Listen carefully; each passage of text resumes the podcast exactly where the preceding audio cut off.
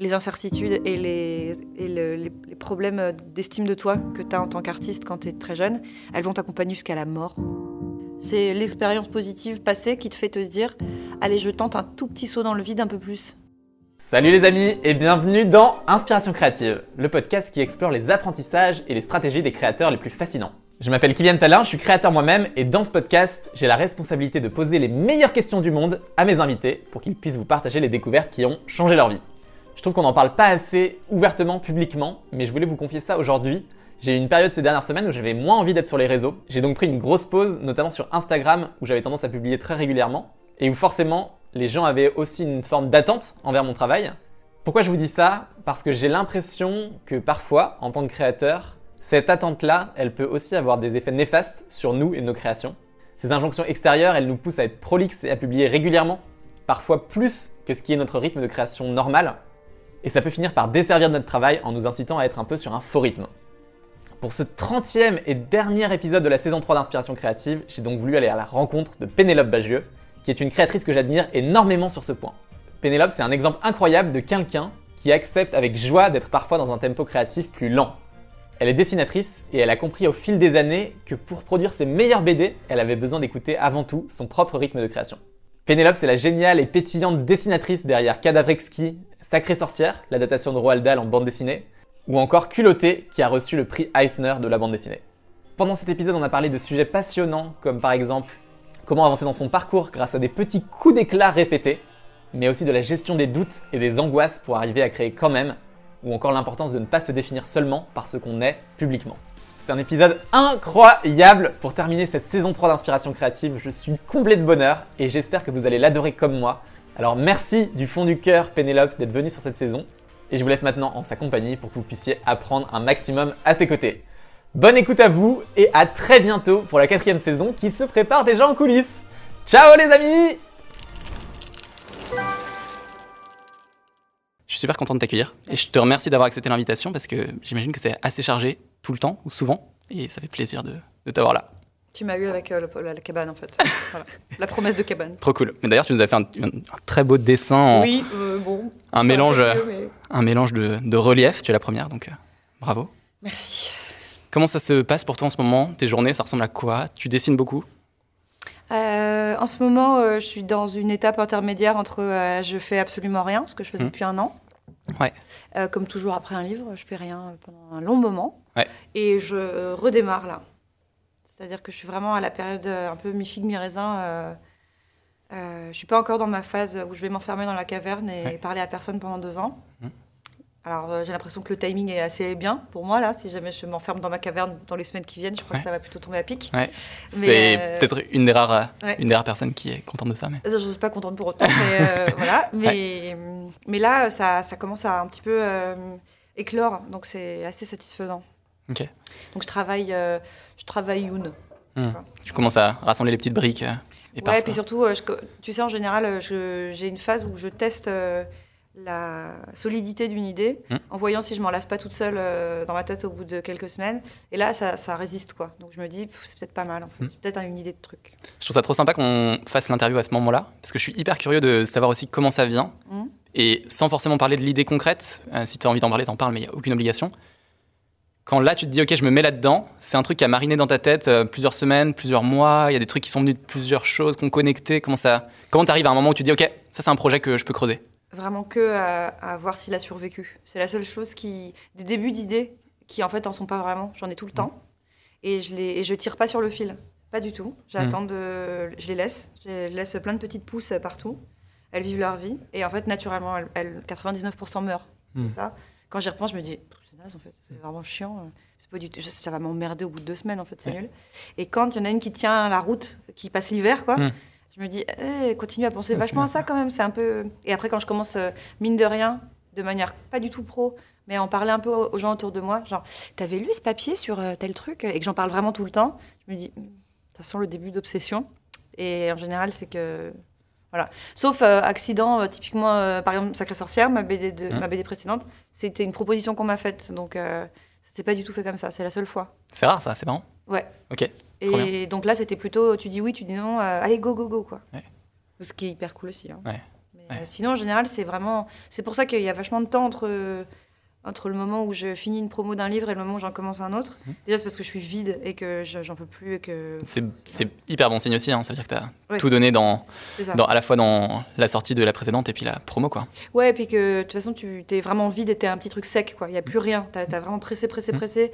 Tu as fait ton livre. Après, tu as parlé de ton livre, ce qui est quand même une expérience. euh, peut y avoir pas mal de vacuité Mhm. là-dedans. Et quand vraiment, vraiment, c'est fini, tu es en pilote automatique, tu plus rien à dire, tu es devenu complètement inintéressant. Mhm. C'est pas du tout le moment de commencer un livre, en fait. Mhm. C'est sûr que tu vas faire un truc nul. euh. Enfin, moi, hein, il y a des gens qui enchaînent et je suis super admirative, mais moi, il faut que je me. re- Vraiment, l'éponge est sèche, quoi. Il faut la remettre dans l'eau pendant longtemps et que ça regonfle un peu, quoi. Et je trouve, je trouve ça trop intéressant de parler aussi cette- de cette période un peu d'entre-deux. Comment tu fais pour regonfler ton éponge? Est-ce que c'est. Il y a des expériences que tu vis, des choses que tu as besoin de réalimenter, des inspirations que tu vas rechercher ou c'est Bah, juste, normalement, euh, voir off des gens et faire des trucs, quoi. C'est Ouais. pour ça que cette année, elle était un peu étrange parce que c'était une année qui était vouée à, à ça, à voir un max de gens, à voir des films, euh, lire plein de trucs, euh, entendre malgré moi des conversations à la table d'à côté, enfin, tous ces trucs qui n'ont pas vraiment lieu, quoi. Ouais. Donc, euh, c'est un remplissage plus lent euh, et un peu bancal. Mais normalement, c'est en faisant rien que ça remplit. Et hum, c'est assez dur d'aller contre l'angoisse et l'autoflagellation de rien faire. Enfin, rien au sens professionnel et de se dire Putain, ça fait trois mois que tu bosses pas, t'es vraiment qu'une merde et tout. Et moi, j'ai vachement tendance à faire ça. Et avec le temps et la répétition de cette expérience, je me suis dit Quand même, t'as remarqué qu'il faut absolument toujours passer par cette phase-là. Donc arrête de te dire que t'es qu'une merde. En fait, euh, vraiment, vis-le à fond, ne fais rien. Et en fait, c'est pas vrai que tu fais rien. Je sais pas si t'as déjà fait l'expérience de faire rien, mais t'es vite Et- débordé quand Ouais. tu fais rien. Parce que tu dis, bah, tu sais que j'arrête pas, parce que lundi, euh, bah, j'ai quoi faire. Après, mardi, bah, j'ai rendez-vous avec une pote pour déjeuner. Ça s'enchaîne. Bref, et du coup, en fait, quand tu fais rien, tu fais des trucs. Euh, tu lis vachement, tu regardes une tonne de séries. Enfin, tu te remplis un peu, quoi. Mais... C'est clair. Et en fait, je, suis- je résonne tellement avec ce que tu dis parce que on a un peu cette. euh, tu sais, dans, dans la société, on a l'impression qu'il faut toujours être busy, busy, busy, rempli, faire plein de choses, être Ouais. productif. Et plus. Moi, je suis vraiment. Je me considère comme apprenti créateur. Tu vois, je creuse je fais des vidéos, un peu de podcasts, des trucs. Ouais. J'essaie de développer des choses et surtout de faire et d'avancer. Mais je me rends compte que cette période d'oisiveté, elle est hyper importante pour créer et pour ensuite arriver à Ouais. à faire des choses. Tu as besoin de ça aussi. Tu as besoin de ce moment euh, où tu as du temps de repos, du temps calme, du temps d'incubation. Après, il faut pouvoir le faire matériellement. C'est souvent le 90% du problème, c'est que tout le monde ne peut pas dire euh, je crois que j'ai besoin de rien faire pendant Mm. six mois? Parce qu'en fait, euh, bah, potentiellement, on a tous besoin de rien faire six mois, mais euh, la majorité des gens n'ont jamais l'occasion de le faire. Euh, moi, je pense que pour que ce soit bénéfique, peut-être je fais une pause. Ouais, coupe, t'inquiète, je couperai au montage après. mais Ok. Juste qu'on prévienne. Non, mais je... On va les laisser passer avec le- leur chariot minier. Je sais pas ce que c'est qui Facebook. hein, mais- Vas-y, Euh, t'inquiète, je couperai après. Pour que ce soit euh, euh, efficace, cette Mhm. période-là, en fait, il faut quand même réussir à, aller au bout. C'est-à-dire, euh, si jamais tu le fais à moitié, en passant tes journées à dire putain, je fais rien. Cette C'est pas- culpabilité ça- derrière. En fait, ça ne marche pas du tout. C'est-à-dire que tu n'es pas du tout en train de vraiment rien faire, tu es en train de te détester de rien faire. Mhm. Donc c'est assez, ça, ça paraît assez con de dire ça, mais il faut vraiment le vivre pleinement. Quoi.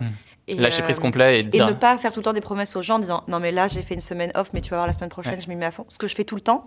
En fait il faut se dire non vraiment c'est assumé. Mais c'est presque socialement difficile quand les gens te disent euh, et toi tu bosses sur quoi en ce moment? C'est très très dur d'apprendre à dire bah rien. Je fais rien. Et les gens disent ouais mais je te connais quand tu dis ça c'est que tu fais plein de trucs et tu dis non non non je fais rien vraiment quoi. Et il y a toujours un petit silence gêné genre ah ok. Mhm. et les gens savent pas Mhm. si c'est inquiétant ou pas. Et en fait c'est enfin je, je peux parler que de mon expérience mais moi c'est vraiment une des phases super normale et pas du tout inquiétante. Euh, Il y a une phase où je fais rien. Mais c'est vrai que ça, ça va à l'encontre de, la, de tout ce qu'on nous a appris. Ouais. Enfin, moi, en tout cas, c'est pas possible de- d'être dans une phase où tu fais rien. Donc on met un autre mot dessus. On dit je suis dans une phase de maturation de mon idée. Mais concrètement, ça veut dire euh, broder en fait, parce Ouais. que je fais de la broderie, tu vois. Mm. C'est comme ça que je fais maturer mes idées. Donc on pourrait dire que je fais rien. Tu dois être aussi un peu soulagé. Tu parlais un peu de, tu sais, du temps où maintenant tu pouvais te permettre ce temps euh, de maturation. et c'est vrai que peut-être par rapport à avant, les premières années, les premières BD, tu avais peut-être moins cette capacité à te permettre, euh, je sais pas, même financièrement, parce que c'est les premières, parce qu'il y a moins de succès, il y a moins encore de qu'est-ce qui se passe derrière après la production d'une BD. Et tu arrivais quand même à trouver aussi ce moment d'oisiveté dans tes premiers temps, un peu plus, même si c'était plus euh, En fait, compliqué. il y a autre chose qui donne le même effet que l'oisiveté chez moi. C'est le travail que j'aime pas. Ça me fait exactement la même chose. C'est-à-dire, les moments où j'ai les meilleures idées, c'est quand je suis obligée de finir un truc qui me fait chier. Euh, et avec le temps, en devenant de plus en plus euh, une vieille ronchonne qui aime rien, la colonne dans laquelle je mets les trucs qui me font chier est vraiment devenue très vaste. C'est-à-dire qu'en fait, maintenant, c'est juste quelque chose qui vient pas de moi à la base. Ouais. Même si j'accepte un truc qui, sur le coup, m'enthousiasme à fond, je me dis carrément, mais te faire un dessin pour tel truc, génial. À partir du moment où je commence à le faire, je me dis, oh là là, j'ai pas envie, en fait. C'est fou Mhm. comme j'ai envie de faire mes trucs à moi. Mais passer par une phase où je suis contrainte de faire autre chose, Ouais. ça me donne hâte d'avoir fini ça pour commencer mes propres projets. Et en fait, ça, ça fait le même effet. C'est-à-dire, ça me donne envie de bosser. Et euh, pendant hyper longtemps, euh, jusqu'à il n'y a pas si longtemps que ça, hein, quand même, je, je- je faisais d'autres choses en plus de mes livres. Et souvent, très vite, j'en avais marre. Et du coup, c'était parfait parce que je me disais, Ah, dans un monde idéal, je pourrais juste faire mes livres toute la journée, ce serait génial. Et du coup, j'avais hâte, tu sais, ça enfle, ça enfle, ça enfle. Et quand tu as enfin terminé ton boulot de commande et que tu fais, et là, je me suis pris trois semaines, je vais faire que mon livre. Mais tu es à fond et tu bosses Mhm. euh, comme une reine parce que, parce que tu avais tellement la dalle de faire ce qui te plaît que hum, cette frustration, elle était hyper euh, euh, bénéfique pour Ouais. moi et, et très fertile. Quoi.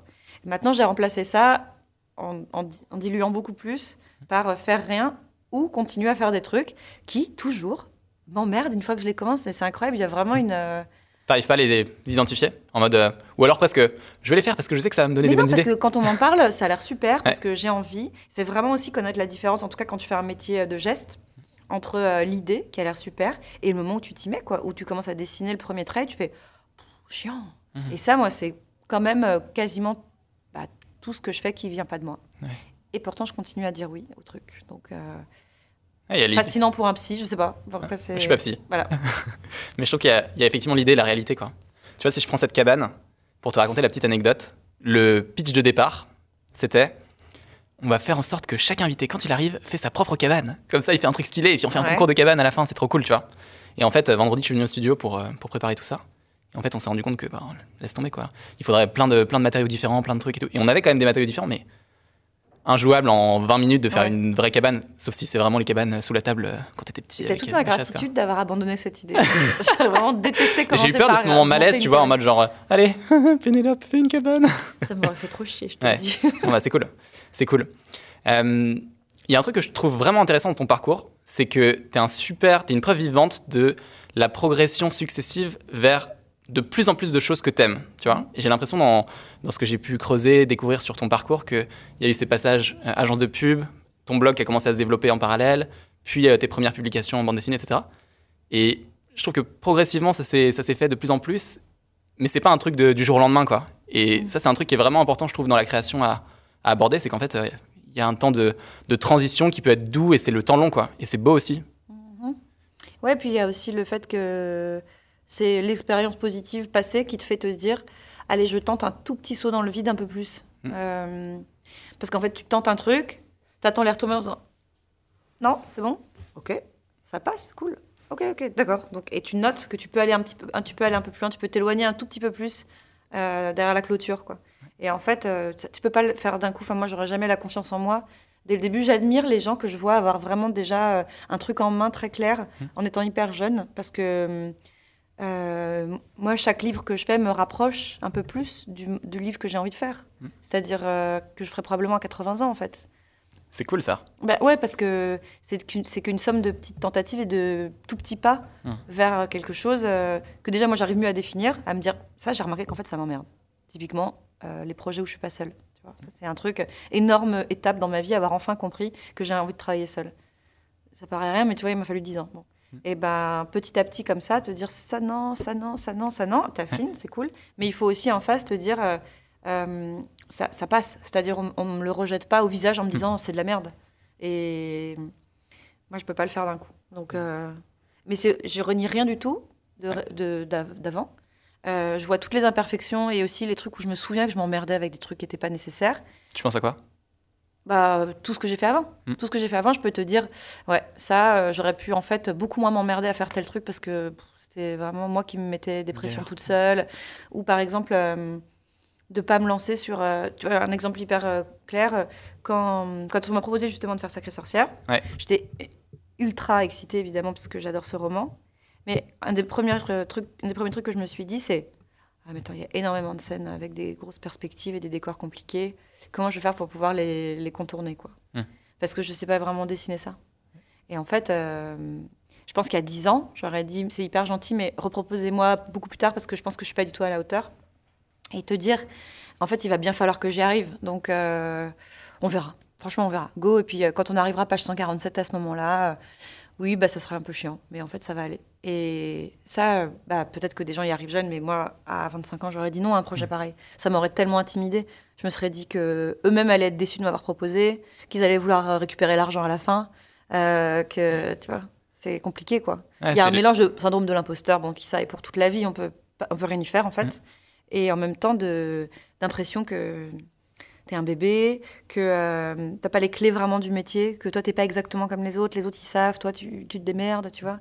Bon, en fait, c'est une expérience commune à tous les gens qui sont créatifs. L'impression que les autres ils ont un truc super carré et que c'est pour tout le monde pareil sauf toi en fait, que toi t'es le seul à galérer. Mm. Et euh, au bout d'un moment, tu mets en commun ton expérience avec les autres, tu te rends compte que tout le monde a cette impression déjà, qu'on a tous l'impression de galérer, et puis que euh, faut pas du tout que ça t'empêche de faire des trucs surtout. Tu, tu doutes beaucoup, toi, quand tu dessines quand t'es dans... Quand je dessine, je pense à rien du tout. Ok. Quand tu prépares un projet, il y a des moments où t'es dans le dur un peu? Euh, ben, peut-être le fait que je fasse autant le tri avant de commencer à travailler vraiment sur un livre. Je pense à voix haute. Hein. J'ai pas vraiment réfléchi à, ça, Ouais. mais le fait que quand je me lance, ce soit parce que, en fait, je, je calcule pas trop ça en idée de est-ce que je vais y arriver, est-ce que ça va être dur, mais plutôt est-ce que je vais pas en avoir marre. Moi, vraiment, c'est c'est un peu ça mon souci numéro un. C'est euh, j'ai une capacité d'attention très courte. Tu disais Euh, que tu t'ennuyais beaucoup. Ouais, et du coup, euh, mes propres projets peuvent me faire chier super vite. et, hum, et ça, c'est vraiment un travail très malheureux. Pour le coup, être obligé de finir. Et quand on dit finir une BD, ça veut dire cool, plus qu'un an et demi à bosser dessus, tu vois. Mhm. Donc c'est quand même. euh, Si en cours de route, je me rends compte que je me suis trompée parce qu'en fait, ça me fait chier, ça va être une expérience très douloureuse. Ça m'est arrivé. Finir un truc, c'est chiant. Euh, Alors que quand t'es lancé dans une espèce de transe où tu vois pas du tout le temps passer parce que c'est fastidieux, c'est du boulot, t'as mal au dos, tu pèses, t'en as marre et tout, mais en fait c'est quand même génial à faire. Là ça passe très vite et du coup je me demande pas si ça va être dur ou pas. Ce qui est dur en BD c'est euh, de toute façon le fait que ce soit long. En fait, parce que le reste, euh, Hmm. les dessinateurs, on aime dessiner quoi. Ouais. Donc même quand on se dit, euh, allez, à nous deux, la scène de, en plongée avec euh, une perce et un escalier en colimaçon au milieu, tu dis pas trop dur, je laisse tomber. Tu dis, ok, showtime. Et tu vois, et c'est un, défi qui est, Ouais. qui est hyper cool pour un dessinateur. La difficulté. Là, le vrai ennemi invisible, c'est la, la solitude et la- le temps. Parce que c'est deux ans tout seul, quoi. Donc t'as intérêt à bien aimer. Hein. T'as construit un peu ton. J'aimerais bien parler de ça avec toi parce que ça rebondit bien. T'as dit que tu dis que t'aimes bien travailler seul, mais j'imagine que du coup, pour aussi pallier à cette contrainte de la solitude et à cette contrainte de. Ok, c'est deux ans. Tu parles seul. Et oui, je parle seul toute la journée. Mais t'as as aussi, j'imagine, construit un entourage avec euh, un éditeur génial, avec, je sais pas si t'as un, un agent, une agente, ou je sais pas si On est génial autour de moi. Ouais. Ouais. Que des mecs. C'est vrai? Ouais. Ok. Je me suis rendu compte de ça récemment. Je travaille que avec des mecs plus âgés que moi. Probablement un truc de figure paternelle à régler, je ne sais pas. Oedipienne, truc. Euh, bah, j'ai un entourage d'amis euh, d'il y a très longtemps. Mm. J'ai peu d'amis récents. Euh, quand on pouvait faire ça à l'époque, euh, je les voyais tout le temps. C'est-à-dire, euh, j'ai beau travailler seule, euh, je passe pas une journée sans voir des amis en fait, à Génial. un moment ou à un autre. Ouais.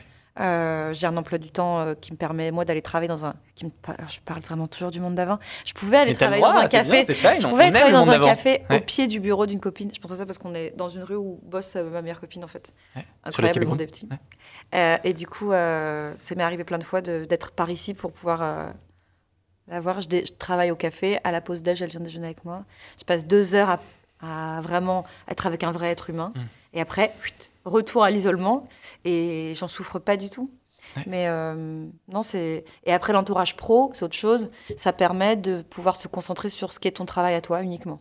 Donc, ça, quel, euh, encore une fois, quand on peut se permettre, quand on. Voilà qu'est-ce que c'est cool de ne faire que dessiner en fait et de pas se demander euh, si le contrat est ok, si j'ai été payé, si euh, est-ce que tu es sûr que du coup ça va aller pour mes fichiers, est-ce qu'ils sont voilà, te dire allez voilà que tout le monde s'occupe de ça, bonne journée, moi je vais travailler en fait.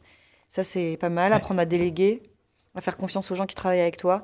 Mais euh, moi j'ai une chance vraiment folle parce que quasiment tout de suite c'était les bonnes personnes. C'est-à-dire que j'ai un agent Très vite trouvé. avec qui je, bosse depuis hyper longtemps qui m'a été recommandé par un copain auteur et ça marche super bien depuis le premier jour. Et mon éditeur est génial et j'arrive pas beaucoup à travailler sans lui. Donc nous c'est assez cool. Mm. Euh, J'ai rencontré aussi des gros cons. Ouais. Quand même. Il y en a. Ne faisons pas semblant que c'est un milieu euh, Bien sûr. féerique.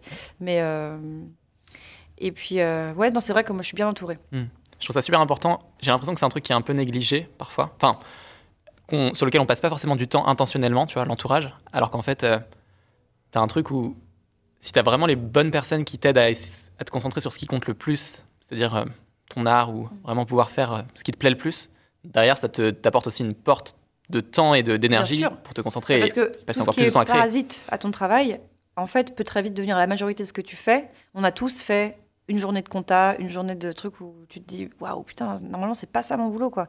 Et c'est beaucoup d'énergie, beaucoup de temps, c'est beaucoup d'angoisse aussi je trouve en fait de surtout quand tu as un peu des angoisses administratives, des trucs comme ça, de te dire euh, mais du coup euh, est-ce que je suis dans les temps Est-ce que euh, alors ça m'empêche pas d'avoir quand même toujours des lettres de l'URSSAF qui me font faire des ulcères parce que j'ai raté une date, tout ça, bon, ça sera pour Pareil. la vie quoi. ouais. C'est le principe d'être freelance en fait. On a choisi cette vie-là aussi.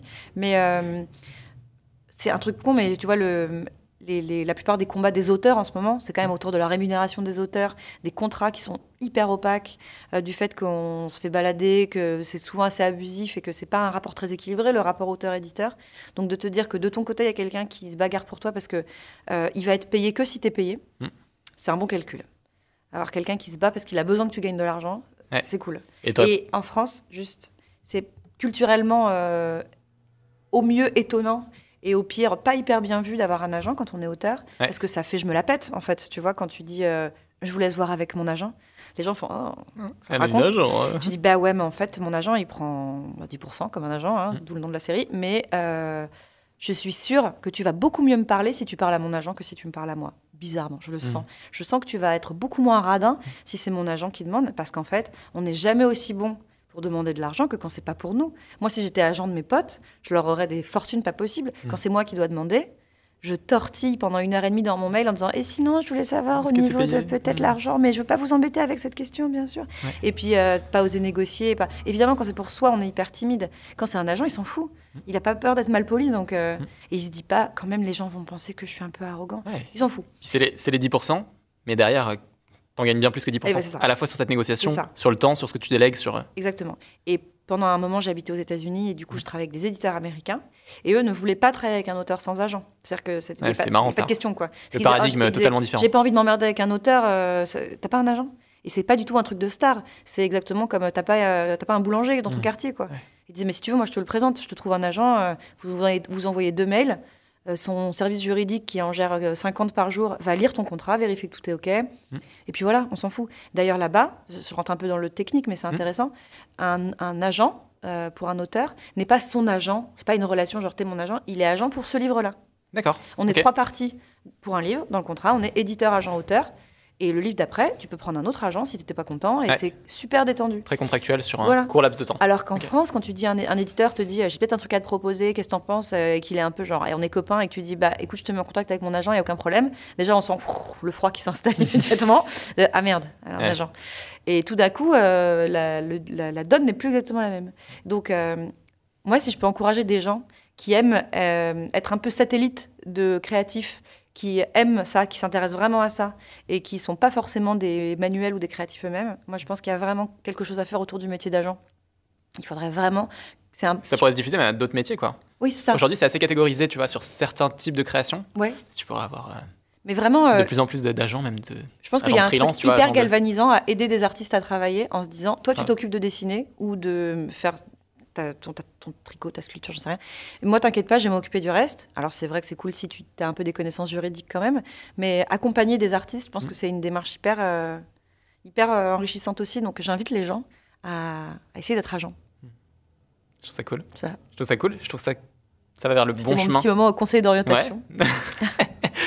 Il y a, je lisais un, un je lisais, j'écoutais un interview de toi il y a pas longtemps. Je prépare euh, à fond aussi quand je, je prépare l'interview. Et je lisais que tu travaillais aussi beaucoup sur la contrainte, Mm. parfois avec des deadlines plus ou moins courtes pour essayer d'avancer. En gros, une fois que la contrainte était là et que la deadline était là, Mm. t'arrivais à accélérer, à speeder. Bah, tout le monde, non? On travaille Ouais. super bien le dimanche soir quand on doit rendre ses devoirs le lundi. Ouais. Vachement plus que le vendredi en rentrant où on se dit j'ai tout le week-end. voilà, on fait tous comme ça. J'ai appris une technique quand même que je partage parce qu'elle est super. C'est une technique que m'a transmise euh, mon ami et collègue Romain Hugo, auteur de bande dessinée que j'embrasse, Ouais. qui euh, lui euh, est très régulier dans ses parutions d'albums. J'ai toujours été fascinée par lui pour ça. Il sort un album par an qui vente ou qui neige, quasiment à la même date tous les ans. C'est impressionnant. Euh, c'est une leçon quoi de travailler à côté de lui. J'étais avec lui en atelier et vraiment je me disais mais comment tu fais pour jamais te faire des énormes semaines d'angoisse à te dire que tu es à la bourre? Il se met des mini deadlines, il divise l'année en nombre de planches qu'il doit faire. Il se met des mini deadlines toutes les semaines. Voilà, il a une vraie deadline par semaine, par mois, peu importe, mais pas une à la fin du livre en génial. fait, en se disant on est en février, je suis censé en être page 40. Si j'en suis page 36, et ben avant que le mois soit fini, j'accélère et j'en Mm. fais 4. Et du coup, je suis jamais hyper à la bourre. C'est le meilleur Alors ça, ça a hein. changé ma vie. Je, Ouais, tu je le fais maintenant. Ah, bien sûr. Te dire, j'ai 300 pages à faire, plutôt que de me dire 300 pages en un an, je me dis, allez, 10 par 12, c'est pas très très compliqué. Mm. Et sois efficace. Et c'est pas mal.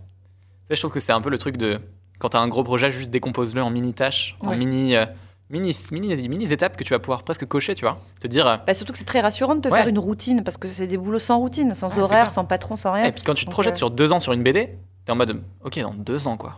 Après, parfois, de faire le découpage, c'est vraiment flippant, parce que tu dis, et donc d'après mes calculs, je dois faire 5 pages par jour. Ok. Ok. Et tout d'un coup, ça devient hyper réel, et tu dis, bah, je vais pas y arriver en fait, c'est sûr. Et, euh, mais il y a un côté, euh, tu t'imagines un petit coach de sport invisible sur ton épaule avec son chrono et son sifflet qui te gueule dessus. Et quand tu dis, cette semaine, je sais pas, j'ai pas le feeling, t'as ton petit coach qui fait, j'en ai rien à foutre, il faut que tu fasses 5 pages, c'est tout. Et du coup, Ouais. tu les fais quoi. C'est, c'est- moi je trouve ça tellement bien. Et Bah, c'est-à-dire tu- est-ce que- que tu le fais aussi avec des personnes qui viennent, presque à qui tu t'engages auprès de quelqu'un mon De ton éditeur, éditeur, hein, de rien. Alors lui, il est quand même vraiment à la cool parce que jamais, jamais il me met la pression sur le temps. et tu lui dis pas je sais que pour moi ça marche bien la pression. Non, non, parce qu'on a trouvé une façon de travailler tous les deux où il sait que c'est un milieu, un petit mélange à faire entre euh, de temps en temps me dire euh, ça avance, ce qui est sa façon de me mettre la pression, Ouais. mais jamais de me la mettre vraiment, sinon euh, je, je- je pars dans un nuage de fumée, quoi. Donc euh, c'est pas la peine. Mais non, en fait, ça marche bien ma propre pression de me dire j'ai hâte que ce soit fini. En fait, j'ai hâte de voir. Aussi, au bout d'un moment, on se dit Ouais. J'ai trop hâte d'avoir mon livre parce que il faut.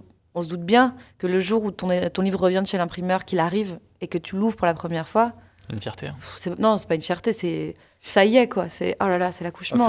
Ah, on, a, on a passé tellement de temps euh, tous les deux là-bas dans, dans la cave. Tu dis ça y est, t'es fini, t'es beau, ton, ton papier est magnifique, tes couleurs brillent, c'est merveilleux, c'est le meilleur Mm. moment. Il y a en une plus, BD il sent l'imprimeur Ouais. quand il revient. C'est vrai. Ouais. J'aime beaucoup le. Il craque quand tu l'ouvres parce qu'il est neuf et il sent. Il y a une BD que dont t'es le plus fier, un, un PB particulier que t'as? Euh, non, j'aime, je les aime toutes pareilles. Euh, bah, pas dont je suis le plus fière, mais sur, sur laquelle j'ai, dans laquelle j'ai mis le, le plus de, je sais pas, non, c'est même pas le plus de Non. temps ni de. Mais j'ai fait une BD qui s'appelle California Dreaming que j'ai fait au crayon à papier, et euh, c'était celle pour laquelle, pour le coup, j'ai fait le plus grand saut dans le vide, Ouais. parce que j'ai fait une BD au crayon à papier. Voilà, ce qui était vraiment fou pour moi et que. Tu l'as fait depuis les États-Unis, ça Pas, pas, pas que, non, Non, je l'ai que. fait un peu de partout. euh, et c'était vraiment super. J'étais vraiment contente de faire ça. C'était euh, très organique de travailler avec du papier et du crayon, parce que normalement je travaille sur iPad ou sur ordi. Et hum, j'avais les mains sales, j'avais des petits bouts de crayon, des gommes, et je sais pas. Il y avait un truc très. Euh, carnet de croquis, quoi, qui était très plaisant. C'est cool. hein. Je trouve ça cool d'aller explorer aussi d'autres. Ah oui, avec en plus, avec comme seul formats dans ton argument. propre art. Oui, parce que je l'ai jamais fait. Parce que je me souviens que c'était Ouais. pour le coup une question que m'avait posé mon éditeur. Genre, du coup, pourquoi, pour, quelle drôle d'idée, pourquoi? Je dis, bah, parce que j'ai jamais fait, du coup, c'est marrant. Hmm. Voilà. Ce qui est pas un argument euh, dingue, en fait. Ouais, mais c'est juste une curiosité personnelle et Ouais, ouais. un moyen de d'enrichir aussi ce que tu sais faire et tes, tes compétences. Ouais. Et de pas m'ennuyer, vraiment. Plus que. C'est pas du tout une histoire de sortir de ma zone de confort et me Mhm. challenger, parce que je m'en fous complètement de me challenger. C'est vraiment juste que je me disais, ah, ça, ça va être marrant, parce Ouais. que du coup, je l'ai jamais fait. Euh, remettre du plaisir. Ouais. Euh, J'ai une question un peu dure pour toi, Ok. Bring it on. mais euh, qui pour moi est un peu la question centrale aussi. C'est est-ce que tu as l'impression que dans, dans ton parcours ou dans tes choix ou dans les décisions que tu as pu prendre, en tout cas ce qui s'est passé pour toi, qu'il y a eu des, des choses qui t'ont permis de plus t'en sortir que d'autres dessinateurs qui auraient pu euh, travailler, travailler, travailler et pas du tout avoir les mêmes résultats? Euh, ouais, bien sûr. Bah, déjà, j'ai fait vraiment les bonnes rencontres. Ouais. Ça, c'est sûr. Euh, euh, j'ai eu de la chance. Bon, alors déjà, si on doit faire vraiment euh, tout l'historique du privilège de A à Z, euh, bah, je suis née dans une famille où on m'a autorisé à faire ça. C'est-à-dire que j'ai pas dû le faire contre vents et marées, euh, euh, en pouvant pas me consacrer à ça, etc. J'ai fait des études gratuites et sans rentrer dans tous les détails financiers. Enfin, j'ai une bourse, j'avais euh, toutes les aides de, de l'État possibles euh, Ouais. en étant dans, l'âge que j'avais, etc. Mais euh, j'avais aussi une famille qui me disait pas euh, va bosser à 17 ans, voilà. Avec notamment une mère qui me disait euh, que j'y arriverais si je travaillais, ce qui est quand même, est- euh, quand même 50% du, du taf, hein, d'avoir Ouais. euh, quelqu'un qui te dit mais bien sûr que ça va marcher, évidemment. ça c'est Ça, c'est inhabituel pour le coup. Ouais, vraiment. Mais depuis que j'ai 3 ans, ma mère m'a dit, euh, bah, du coup, tu vas faire ça comme métier puisque c'est ce que tu aimes faire le plus. Donc voilà. Et donc je me disais, ok. Voilà. C'est-à-dire, c'est c'est pas, pas été une question, quoi. Ouais. Ça, c'est cool. Euh, c'est une grosse partie de pourquoi ça a marché, je pense. Pour de vrai, on se rend pas compte de cet impact de juste quelqu'un qui a confiance en toi et qui te dit Ah, c'est ce que t'aimes faire? Ok, pourquoi pas, vas-y, t'inquiète. Ah ouais, ouais. Mais il y avait presque un truc euh, plus euh, encore euh, définitif. C'est-à-dire que même moi, dans mes périodes d'errance un peu adolescente, de je sais pas quoi faire dans la vie et tout, pour mère, c'était inepte comme question, ce qu'elle disait. Bah, je te rappelle que tu vas dessiner, en fait, donc je sais pas pourquoi tu... Que... C'est quoi cette question? Te pose pas trop de questions, Voilà, quoi. tu vas travailler très dur, parce que beaucoup de gens veulent faire ça et que c'est hyper, hyper, hyper, hyper dur. Ça, je l'ai beaucoup entendu. Fait, mais tu vas travailler comme une tarée, donc ça va marcher, en fait. Je dis, ok, bon, ben, euh, d'accord, je vais faire ça. Très bien, maman. Tout en te remettant les pieds sur terre. Ça va être dur, tu vas bosser, Ah, tu mais vas si c'est ton ouais. truc, Ouais.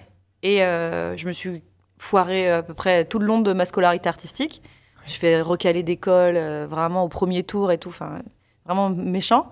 Mais avec toujours ce truc de bah oui, mais à la fois, c'est ce que je vais faire plus tard. Donc, il va bien falloir que j'y arrive parce que je vais faire ça. Mm. Donc, euh, il n'y avait pas de moment de possibilité de laisser tomber, quoi. Ça, c'est quand même pas mal insufflé par euh, l'entourage euh, quand tu es ado et enfant, même d'ailleurs. Donc, ça, ça m'a vachement aidé. De bonnes rencontres aussi. Et, euh, et puis, euh, ouais, voilà, si, en fait, c'est pas mal ça, je pense. Ouais. Je recommande ça aussi, euh, pas mal. Aujourd'hui, je trouve que c'est marrant parce que j'ai l'impression que tu as un peu aussi ce, ce côté. euh, c'est un peu bizarre de dire ça, tu, me dis, tu vas me dire, mais un peu rôle modèle, tu vois, pour certains, certaines petites filles qui se posent la question d'écrire, etc. Mm. Ça te rend fier, ça te met la pression Ça me rend hyper responsable. C'est que c'est des questions que j'ai tout le temps. À chaque fois que je fais des rencontres scolaires ou même des trucs genre des masterclass, des trucs comme ça, Ouais.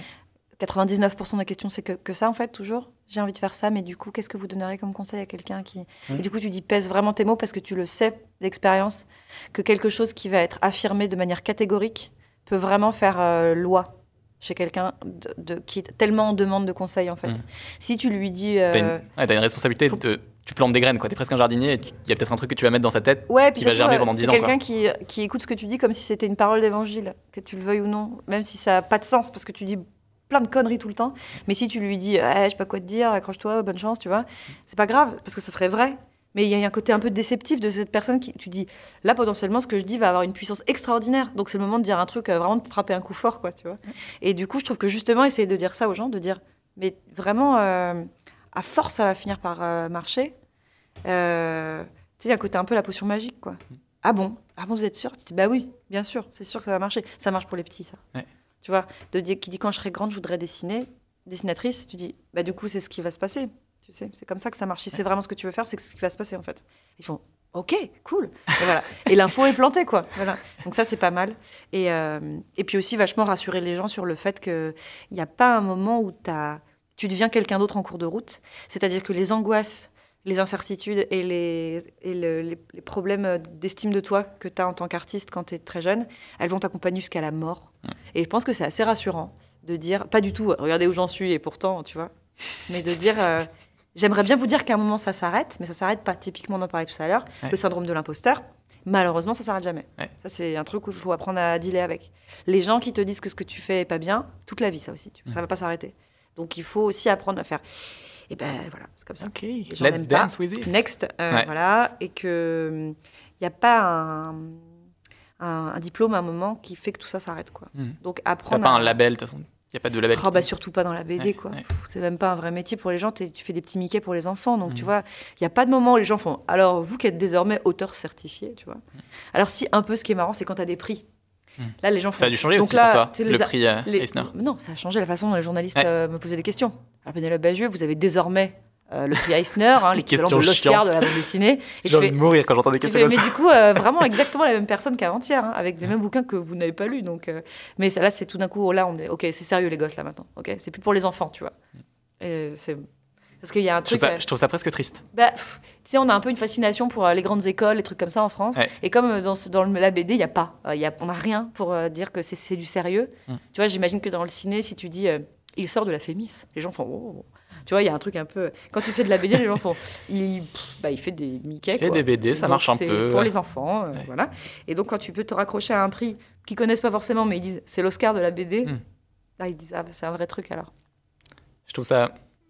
Franchement, je trouve ça triste parce que ça veut dire que les gens n'ont pas la capacité de juste aller creuser ce que tu fais et se dire foncièrement c'est good ou c'est pas good quoi. Ouais, mais ça, à la limite, bon, euh, on n'a pas un temps extensible non plus, mais euh, c'était euh, mon éditeur américain, après le, justement tout le truc du Eisner, il m'avait dit Tu te rends compte que personne n'en a autant parlé que les Français, quoi. Mm. En fait, c'est que ça vaut être un prix américain, c'était genre. Euh, Ah, c'est une Française qui a un prix américain. c'était genre. On sait pas ce que c'est ce prix, mais c'est américain, donc Ouais. c'est quand même un Il est joli, truc. on l'a vu en photo sur Instagram. Ouais, c'est ça, c'est un gros un joli hein. globe. Hein. Oui, exactement. C'est trop marrant. Parce qu'en fait, euh, ça change tellement rien, mais rien, rien, rien. Tu vends même pas plus de livres. C'est vraiment, ça n'a aucune signification, quoi.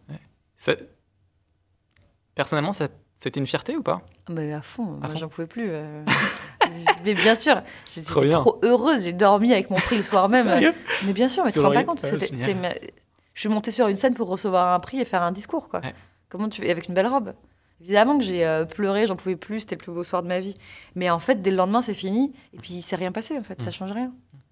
Ouais, c'est juste. euh, Je crois que quand t'as un prix à Cannes, on te donne de l'argent et tout, mais quand t'as Ouais. un prix dans la BD, t'as une statuette, en fait. ouais, pas- si, il y a un sticker sur, euh, maintenant sur les culottés avec marqué euh, Eisner Award 2019.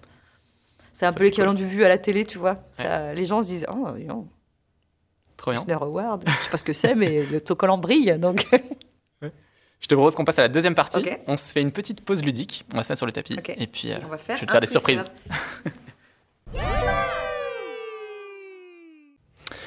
Pénélope, on va se faire une, une petite séance pause ludique. C'est moi qui rangerai après Cool. les Lego parce que je sais que tu n'aimes pas ramasser les Lego. C'est vrai. Qu'il y a un joli camaillot de Lego de toutes les couleurs. Ouais. Euh, beau. Qu'est-ce que c'est beau. Ça te donne pas mille idées de voir un truc comme ça. Hein moi, je trouve que ça fait très euh, money, money, non, money. du coup, ça fait le trésor du, de Willy Le Borgne. Ouais. Regarde, c'est trop beau. Et ma grande, ma- mon grand plaisir, c'est que je vais les garder après les interviews parce que je rêve de me remettre à faire des Lego. Bah oui, et donc, euh, donc voilà. Je vais te poser une question et j'aimerais que tu me racontes en Lego la réponse. Ok. Are you ready? Ouais, super. J'aimerais que tu me racontes ce qui t'a rendu le, le plus fier, la plus fière, pardon, dans ta vie de créatrice en Lego. Enfin, que tu me racontes ce qui te rend la plus fière. Bah, déjà, qu'est-ce qui me rend la plus fière euh, Putain, c'est hyper dur. Attends, qu'est-ce qui me rend la plus fière déjà euh... Qu'est-ce qui me rend fière euh, Mais non, mais c'est trop dur. Qu'est-ce qui me rend fière? Ça peut être un truc simple, hein. Bah ouais, le- mais je sais pas ce qui me rend fière. Attends, je réfléchis. euh,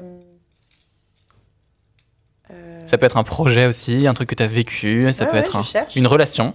Je cherche, je cherche. Qu'est-ce qui me rend fière Euh, Mais je sais pas, attends, c'est, je tombe dans un trou noir là. Sans pression, hein. Ben non, mais je, Un je truc me qui te- demande te juste moi déjà, qu'est-ce qui me rend fière euh, On peut retourner sur le canapé si tu veux. je-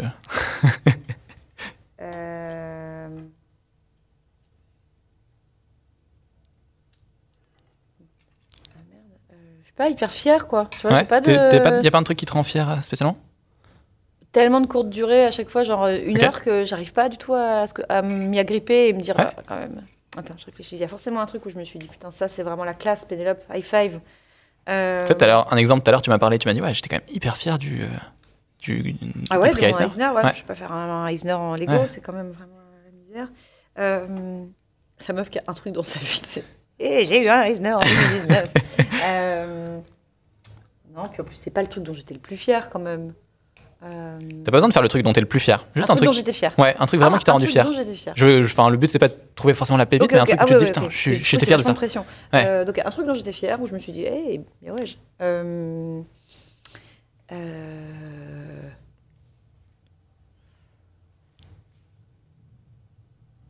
Ah, euh, pff, Alors, une Bah. fois qu'on a l'idée, ensuite, on va réussir à le faire. ok, ok. Ben, c'est vraiment naze, hein. Mais euh, c'est pas que c'était le, enfin c'est pas que c'était une grosse fierté et tout, mais je me souviens avoir été hyper, euh, avoir pris une vraie minute pour me dire, waouh, c'est vraiment en train d'arriver, c'est cool. C'est euh, la première fois que j'ai pu m'acheter un truc avec de l'argent que j'avais gagné en dessinant, quand j'étais plus étudiante et que j'ai commencé à travailler. Et que j'avais toujours que des trucs euh, qu'on me refilait, ou tu vois, j'habitais un peu à droite à gauche chez des copains et tout ça. Ouais. Et puis euh, j'avais un appart, euh, c'est un bien grand mot, mais j'avais une chambre de bonne, quoi. Et, euh, et du coup, j'avais un canapé lit, qui était mon lit, que je repliais tous les jours et tout ça. Ouais. Et, Il n'y a euh, pas quand- de, de galère, quoi. Les débuts. Ouais, mais je le vis Non, mais pas tout comme galère, une hein. galère, euh, surtout Mais que juste, euh, de tous les gens que voilà. je connaissais. Mm. Personne n'avait un lit, tu vois, donc c'était normal. Et en fait, la première fois que j'ai emménagé dans un autre appart que celui-là, qui était vraiment mon appart, la fois d'après, où j'avais la place pour la première fois d'avoir un lit, et j'ai acheté un lit. Génial. Et je me suis vraiment pris une minute et elle m'a dit j'ai acheté un lit et je l'ai acheté en faisant des dessins et de m'a dit euh, c'est irréel en fait c'est irréel parce qu'on me paye pour faire le truc que je ferais toute la journée même si on me payait pas et en fait je me payais un lit avec ça et euh, quand après dans plein de déménagements euh, je me suis trimballée dans plein d'appartes et tout ça et euh, la, la- la fournée de trucs que j'avais acheté cette fois-là c'est à dire que c'est dans la même année j'ai aussi acheté un canapé Hmm. Genre le bourgeoisement quoi.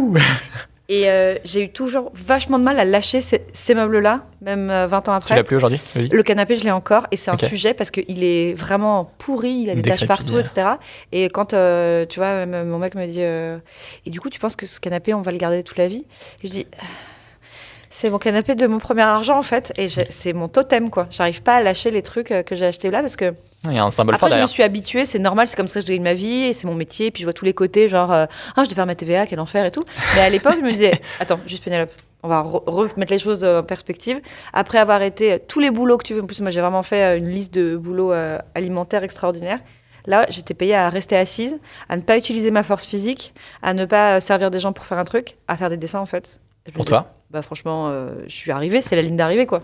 C'est trop cool. c'est une putain de fierté. Hein. C'était une putain de fierté d'acheter un lit Non, un canapé tu avec. euh, euh, ouais, franchement, c'est moisi, c'est nul et tout. C'est trop bien. Juste, pas un truc. euh, voilà. Trop- je me bien. souviens encore physiquement de d'avoir des petits picotements, quoi, de me dire est-ce que c'est réel? Est-ce que je suis vraiment en train d'acheter des trucs avec des dessins, en fait? C'est T'as un peu dans ce moment-là une, une confirmation de ce que te disait ta maman, ça va marcher, ça va le faire et tu vas taffer, ça va être dur. Ouais, mais et surtout que pour le coup, dans les métiers euh, 100% précaires, comme les métiers de dessinateur, Hmm. c'est le goal de payer des trucs avec euh, ça, de te dire je clair. me meuble et je, me, et je paye mon loyer avec des dessins. C'est le max dont tu rêves, en fait, déjà. Tu te dis jamais euh, euh, je vais être euh, chirurgien Ouais. et j'aurai une énorme bagnole et plein de thunes. Tu te dis, Mm. je vais être dessinateur et peut-être que je paierai mon loyer, tu vois. Mm. Donc quand ça arrive, c'est bon, c'est la ligne d'arrivée, quoi. Trop bien. Alors, je. Moi, je vais vous refaire ce canapé parce qu'il il me suit Tiens, tellement. tu veux une, une plaque Oh oui, alors... euh, Ah ouais, ouais, attends, attends, attends. Je peux t'aider à trouver les couleurs Ah, si tu veux. Il est gris et gris et plein d'autres couleurs depuis maintenant. Euh, une fois, euh, ma sœur s'est décoloré les cheveux dessus, donc il y a une tache depuis 15 ans, une grande éclaboussure décolorée, euh, un peu orangeasse sur le dossier. Il Tu a fait beaucoup de soirées aussi ce canapé, Ouais. donc il est vraiment. Je pense que si jamais il y avait une équipe de trucs de crime scene qui venait analyser ce canapé, les pauvres, ils, Il trouverait des preuves. C'est au-dessus de mes forces, je ne peux pas en fait. il s'en irait, il le mettrait au feu. Il a vu beaucoup trop de, de pays. Euh, Ok, C'est géant. mais voilà, c'est pour lui, c'est pour toi, c'est pour toi mon petit canapé. Mais tu sais peut-être que il y a, a peut-être un moment où il devra partir. Je sais, je Mais, m'y prépare et je sais que c'est une coupure de cordon qui va être très compliquée. mais à la limite, il aura fait, euh, il aura fait son temps aussi. Il aura fait des heureux ce canapé. Une fois, j'ai parlé de le, de le jeter. Ouais. Et euh, j'ai un, un pote qui est vraiment mon pote cratouille qui a passé sa vie à dormir euh, sur le canapé des potes qui a dit Tu vas jeter mon canapé Parce que c'est son lit, quoi. Enfin, voilà, il, il est là depuis toujours. Je trouve que c'est un, c'est un truc aussi qu'il faut savoir faire quand on, quand on passe beaucoup de temps sur un projet et beaucoup de temps à, à cravacher, cravacher, cravacher. Ouais. Par exemple, pour avoir son premier salaire de, de dessinateur. Ouais. Je parle plus dans ton cas que du mien parce que je dessine pas. Mais quand on passe vraiment du temps à travailler sur un projet, c'est cool aussi de se faire cette récompense et de se dire, ok, qu'est-ce que, qu'est-ce que je m'offre après en mode, euh, Ouais. t'as bien bossé et c'est bien, tu vois. Ouais, alors après, ce que je fais maintenant, Ouais. euh, que je suis plus dans une logique de est-ce que je vais réussir un jour à, à ne plus dormir dans un canapé lit euh, C'est qu'à chaque fois que je finis un livre, je me fais un cadeau. Toujours maintenant. Trop bien. T'achètes quoi? Euh, bah, en général, des chaussures. Ouais. Euh, mais c'est même un petit truc, mais c'est pour me dire, euh, pour le marquer par un objet. Et cet objet, je me souviens aussi toute la vie après, à l'occasion de quoi c'était. J'ai des chaussures California Dreaming, tu vois. enfin, Trop bien. parce que personne d'autre ne va me faire un cadeau pour me dire bravo, t'as passé deux ans à faire un livre. Donc, là, lui que je cherche, c'est un carré, moi, s'il te plaît. Excuse. Donc, Carré si gris pour pas m'aider, Tu me mets dans ta situation là où euh, tu En sais, fait, t'as si tu peux mettre de côté ce qui m'aiderait pas mal, ce serait que tu me tries. Euh... Oh, ça, ça va être pas mal pour faire mes avant d'accoudoir. Ouais. Ouais. J'en ai un comme ça aussi, regarde, j'ai une, une pépite pour toi là. Oula, c'est pas mal ça. Ouais, be- bel accoudoir. Euh, ouais, mais c'est pas exactement pareil. euh. Bon, j'essaye de respecter le code couleur euh, sale et Bien le faire sûr. beige et gris. Oh, ça c'est un bon sale ça. Euh, Il nous manque encore quelques pièces grises. Mais ouais, moi je recommande aussi aux gens qui font des projets de longue haleine, Ouais. de temps en temps, félicitez-vous quand vous avez fini une- même une étape. Genre, telle étape a été validée par le client, on repart pour un an, mais au moins, voilà, un petit cadeau. Ou quand tu le vois, tu te rappelles de ça, tu dis putain, j'en avais chié pour faire ce truc, c'est cool. Voilà. Mais je trouve ça tellement bien. Moi, tu vois, je me suis. Je l'ai fait pour la première fois à Noël. De te faire un cadeau Non, ça, je me- je- j'aime. Ça, je Je me suis fait. un- non, mais j'aime. Enfin, on a toujours des cadeaux de Noël, mais juste avant Noël, j'avais une grosse période entre euh, en gros mi-octobre et né- fin novembre. Ouais. Et je suis allé me payer une heure de massage. Ah non, mais ça, tu prêches une convaincue. Ça, Ah je, peux, je peux te dire que j'en suis sorti et j'étais, j'en ai tellement encore plus profité parce que je l'avais associé. Ah, regarde, j'ai trouvé une pépite là. Yes. Je l'avais associé à euh, tu vois, tout le travail que c'est que j'avais fourni et en mode ok, bah, c'est une étape de terminer. Maintenant, euh, tu vas te concentrer sur un autre truc, un autre projet. En savourer chaque minute euh, d'un massage que tu te payes pour ça. ouais. C'est clair. C'est clair. Euh, Celui-là, il t'aide pas beaucoup. hein. Non, celui-là, il m'aide pas, il est pas dans le bon sens. Hmm. Et quoi que si. Si, si, en fait. Euh, ouais, c'est c'est pas mal ça. Moi, j'ai- j'aime bien aussi euh, un truc qui est du pur, je prends soin de moi de manière complètement Hmm. égoïste. Ouais, mais bien.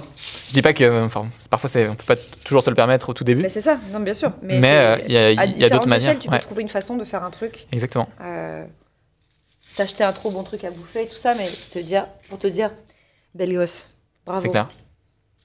C'est clair. Je commence à l'imaginer ton canapé. hein. Ouais. Bah, il y a un truc, hein. Il y a vraiment un truc de. Et ça, ils l'ont, ça, ils l'ont pas mis sur Télérama alors. Non, bizarrement, ils ont choisi de le décaler. C'était pas assez beau pour eux, c'était pas assez euh, télérama. C'est c'est un coffret spécial Lego euh, incroyable dans lequel il y a vraiment un camailleux de genre 36 couleurs. Ouais, et moi Et je quand- fais un truc beige moche. Et quand tu ouvres la boîte, t'as vraiment tous les sachets côte à côte du euh, arc-en-ciel quoi. Ah là là. Ah, moi c'est, Voilà, ça me rend folle ça. Comme une boîte de feutre neuve. je lisais sur les Lego que aujourd'hui tu sais il y a beaucoup de modes d'emploi dans les Lego. Ouais. Et en fait enfin il y a des gens qui euh, qui sont presque militants d'avoir plus de mode d'emploi et vraiment juste le côté Ah oui. Pour le côté. le côté juste créatif quoi. Ouais. de fabriquer des trucs, ouais, c'est sûr. Ouais, tu sais, il y a des, des- des thérapistes de l'art qui font ça, qui te mettent juste. euh, euh, soit euh, une tonne de pastel, soit des trucs comme ça, et qui te disent euh, cherche pas à faire un truc figuratif, euh, laisse faire presque en écriture automatique ton truc, euh, pour, euh, pour que ça ait des vertus euh, apaisantes. Ouais, bien sûr. Alors, euh, je sais pas si ce que Swan je cherche existe. Je cherche euh, un truc plat, un truc plat, court, beige. Trop long. Oh, c'est pas mal ça. Ah ouais, non, parce qu'il y a ça dessus. Hmm. Hmm, t'as pas besoin d'une charnière. Écoute, ça n'a pas besoin d'être parfait. Hein. Les toutes nos créations sont imparfaites. Je suis sûr que même dans tes BD, il y a des moments où tu te dis, euh, Ça, après coup, ça. Et Je, je n'oublie jamais après. À chaque fois que je le vois, je me dis Ah, c'était la fois où j'ai eu la flemme. on peut la laisser comme ça. hein. C'est bien. Tu trouves? Ouais, Ok. franchement. Bah, Il est un peu. Je lui mets des Il est pieds bien quand même, Ouais, vas-y. parce que ça reste quand même un meuble. Hein. Donc, il faut qu'il tienne. Ah, il a les pieds orange. Ouais. On va lui faire des pieds un peu funky. En pieds rouges. Voilà. J'espère qu'il se reconnaîtra. On va le garder. Peut-être que quand tu diffuseras ce truc, j'aurai fini par justement couper le cordon. Ah, j'espère pas. je Je te le souhaite de le garder encore un peu et de pouvoir Si négocier avec, cas, euh, avec ton chéri. parti trop tôt, voilà. Je Ma Trop génial. On le met là, Ouais. devant la cabane de, de Pénélope. C'est mi-canap, mi-étoile de la mort, quoi. Je sais pas. Je trouve ça cool. Ouais. Bon, génial. On s'y remet Ok. Du coup, j'aime bien cette troisième partie. C'est une partie que je veux toujours un peu plus intimiste et qu'on, tu vois, on a commencé déjà un peu à se connaître et à apprendre à, à découvrir un peu l'un l'autre. Et je, je trouve ça sympa de pouvoir à un moment juste fermer les yeux Mhm. et de pouvoir se concentrer juste sur la voix. Donc j'ai préparé des petits bandeaux. C'est ma Ok. copine qui les, qui les coud et donc j'ai trop osé de le mettre. Ok. Tu vas voir, le tissu est très joli, il y a des petits nounours dessus. Et en fait, l'idée, c'est vraiment de se dire, on se concentre juste sur la voix de l'autre et tu vois, il y a des trucs cool qui se passent. Et en fait, quand je vais me l'enlever, On aura volé. parti. Ouais, on aura volé toutes tes affaires. Après, si je pars, normalement, Je me rendrai compte. ouais. il y a un moment où il n'y a plus personne qui répond, quoi. Ok. Ça va? T'es C'est bien? super, c'est très, Trop bien. euh, Tu- très déstabilisant. Ouais, mais- tu te sens, ça te stresse un peu? Ouais. Moi, j'étais vachement stressé au premier épisode, en mode euh, ok, mais en fait, euh, c'est super. euh, tu vois, on- naturellement, ça se fait très bien. Euh, tu parlais un peu tout à l'heure, euh, juste à la fin de la première partie, de des angoisses un peu parfois que tu peux avoir quand tu crées. C'est des trucs que tu apprends quand même de mieux en mieux à, à maîtriser avec le temps. Euh, bah, le fait qu'elle soit cyclique et qu'elle soit systématique dans chaque. euh, c'est vraiment que des grands cycles de création, le fait de faire des livres. Tu repasses par les mêmes étapes tout le temps. Ouais. Qui peuvent être légèrement euh, influencés par euh, le contexte quand même. Tu vois, par exemple, une année à pas avoir d'idée et à se dire que c'est OK, elle est quand même un peu plus stressante. Quand c'est une année où en même temps on est confiné, où en même temps on ne sait pas de quoi va être fait la suite, où il y a beaucoup d'angoisse, elle n'a pas la même couleur, quoi. Ouais. C'est-à-dire, euh, voilà, c'est des, des, des choses rituelles, mais qui en même temps sont très conditionnées par ce qui se passe autour. Euh, mais ça fait que hum, tu les accueilles différemment et que tu te dis, euh, Eh, c'est vraiment pas grave si j'ai pas d'idée. Ça veut pas dire que j'en aurai plus jamais de ma vie. Ça veut Ouais. pas dire que, voilà, en fait c'est une phase quoi, et que du coup tout va bien. Et que, ce- que les choses soient cycliques, c'est assez rassurant. Mais pour ça, il faut un roulement de au moins 5-6 fois pour finir par faire le, le lien et te dire, Hein mais c'est à chaque fois en fait. Ouais. En fait, c'est ok quoi. Ouais. C'est ok. Et puis il y a un moment où il y a un moment où c'est il y a ça aussi y a un moment où et on fait que Ça avec. dure pas deux ans, tout va bien en fait. Ouais, ouais, je comprends. Hum, J'ai l'impression, j'en j'en avais parlé pas mal avec Bernard Werber sur le, je crois que c'était l'épisode 10 du podcast. T'as eu, est-ce que tu as eu peur après ton, ton premier succès? Si on peut parler de succès, je trouve ça toujours dur comme terme, mais la première BD qui a vraiment marché, Mhm. t'as eu peur que ça s'arrête à la suivante, qu'il n'y ait pas eu la même, euh, la même réponse du public? Ah, mais moi, j'ai toujours l'impression que le, le gros de ce qui pouvait m'arriver est derrière moi. C'est D'accord. une certi- c'est une certitude. À chaque fois que je finis un truc qui marche, je me dis, eh, profitons-en parce qu'a priori, c'est vraiment la, seule, c'est la dernière fois de ma vie qu'un truc comme ça m'arrivera. Et je me suis dit ça déjà trois fois. Euh, et en fait, non, ça me stresse pas du tout parce qu'à chaque fois, je me dis, ce qui est cool, c'est que maintenant, je suis à peu près tranquille, je peux vraiment faire ce que je veux et m'en foutre et pas chercher à rencontrer un succès à tout prix. Euh, et d'un point de vue de l'ego et d'un point de vue, mine de rien, commercial, euh, c'est coché. Mm. Et en fait, même, je te dirais que, tu sais, quand j'ai fait ma, mon, ma- le- mon premier livre qui est sorti, c'était un recueil de mes notes de blog. Ouais. Et euh, qui est un livre que qui avait été fait, je vais pas dire malgré moi, parce que j'étais OK, mais c'était pas du tout une idée à moi à la base. Et en fait, ça avait quand même très bien marché. Ouais. Je me rappelle que tu te disais, euh, si j'avais su, euh, quand j'aurais fait, quand j'avais fait ces dessins, je les aurais fait mieux. Bien euh. sûr, si j'avais su que, ça allait être un truc qui allait se vendre comme ça et que, et que 15 ans après, je le verrais encore. Donc, euh, et ben, le fait, c'est terrible, mais le fait que ce premier bouquin ait marché comme ça, dès le suivant, je me suis dit, pas, j'ai plus rien à prouver parce que de toute façon, j'ai jamais rien à prouver, je m'en fous. Mm. Mais je me disais, c'est cool, là, je peux faire un truc qui me fait vachement plaisir à moi parce que j'ai l'autre qui se vend bien. Et en fait, euh, et puis parce qu'aussi, tu coches aussi des cases, euh, il faut pas avoir honte, des, cases d'ego qui sont euh, un intérêt médiatique, par exemple d'avoir du succès auprès des gens, que les gens te disent qu'ils aiment, etc. Et le fait que ça se soit fait, tu es vachement soulagé pour la suite, parce que ça veut dire que tu seras pas dans la recherche frénétique de ça tout le temps. C'est que, tu vois, typiquement, là, si j'ai envie de faire un truc complètement obscur, hyper perso, etc., je me dirais, franchement, j'ai fait les culottés, euh, je, je suis tranquille, quoi, tu vois. Pas dans le sens, euh, j'ai marqué, euh, ma, ma- tu vois, j'ai apporté ma pierre à tout ça, mais je, suis- mon- je suis tranquille vis-à-vis de mon éditeur, je suis tranquille au niveau de est-ce que j'ai eu des bonnes critiques et des ventes? Enfin, tu vois, en fait, c'est c'est assez, c'est plutôt un soulagement Ouais, qu'un stress de me dire j'ai eu des succès avant. Ça, ça me stresse pas du tout. ouais, ouais, c'est plus, c'est pas la, Et d'ailleurs, bah, je pense que c'est comme ça que je fais des bouquins qui me plaisent, en fait. C'est que c'est pour ça, tu vois, que je pense que jamais je ferai un tome 3 des culottés, en fait. Hmm. J'ai pas, pas du tout envie, déjà. Et puis, j'ai pas besoin, tu vois, c'est cool, ça a marché, on peut faire autre chose, quoi. Ouais, c'est clair. Et à la limite, euh, si jamais à un moment tout devait s'arrêter, ben, tout s'arrêtera et puis euh, t'es, t'es déjà soulagé Moi, en fait d'avoir atteint. Quoi. Fait, je serais dégoûtée. Bien Moi, sûr. ce que j'ai hâte de faire, c'est la suite, quoi. Euh, je relis pas mes livres. hein. Ouais. Euh, j'ai un exemplaire de chaque chez moi parce que voilà, et même pas genre dans ma bibliothèque, c'est dans un carton. J'ai les éditions euh, étrangères jolies, genre mes éditions japonaises parce qu'elles sont trop mignonnes comme toujours, et les coréennes, et puis un peu les trucs dans des langues vraiment je comprends rien parce que c'est rigolo. En russe Je suis pas, ouais, bien sûr, je suis trop fière. Mais j'ai pas du tout un truc de muséification, je sais pas si ça se dit, de Ouais. mon travail quoi. Euh, je garde pas d'originaux, je m'en fous. Enfin, Ouais, c'est un peu, t'es un peu le, l'inverse du personnage de Cadavresti là. Je me rappelle plus le nom du personnage, Thomas mais Rocher. qui, ouais, Thomas Rocher, qui, euh, Thomas Rocher, qui est dans a, l'admiration de ses critiques. il a, il a peur que ça s'arrête. Ouais. Euh, moi, évidemment que si du jour au lendemain les gens aimaient plus mes livres, je, sais que je serais triste et que je dirais Mm. mais, mais allez, aimez-moi, parce que c'est, on est tous comme ça. Mm. Mais euh, le fait que j'ai déjà eu droit à ça. Ça m'a vachement apaisé. Et puis j'ai vu aussi la limite du truc, qui est que hum, c'est pas pour autant que ça veut dire qu'on aime ton travail, en fait. tu Mm. vois. Euh, Enfin, c'est un, un autre débat. Mais la différence entre euh, qu'on parle beaucoup de toi ou qu'on aime vraiment ce que tu fais. Je suis d'accord. Il y a, euh,